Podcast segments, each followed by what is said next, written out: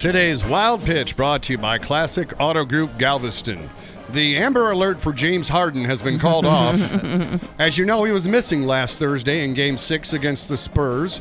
But fear not, he was spotted shortly after the game partying with Kylie Jenner. Oh. And then reportedly made his way to Dream Strip Club on Richmond. Hmm. So you may have had trouble getting over the Rockets' playoff elimination, but evidently the beard was over it instantly.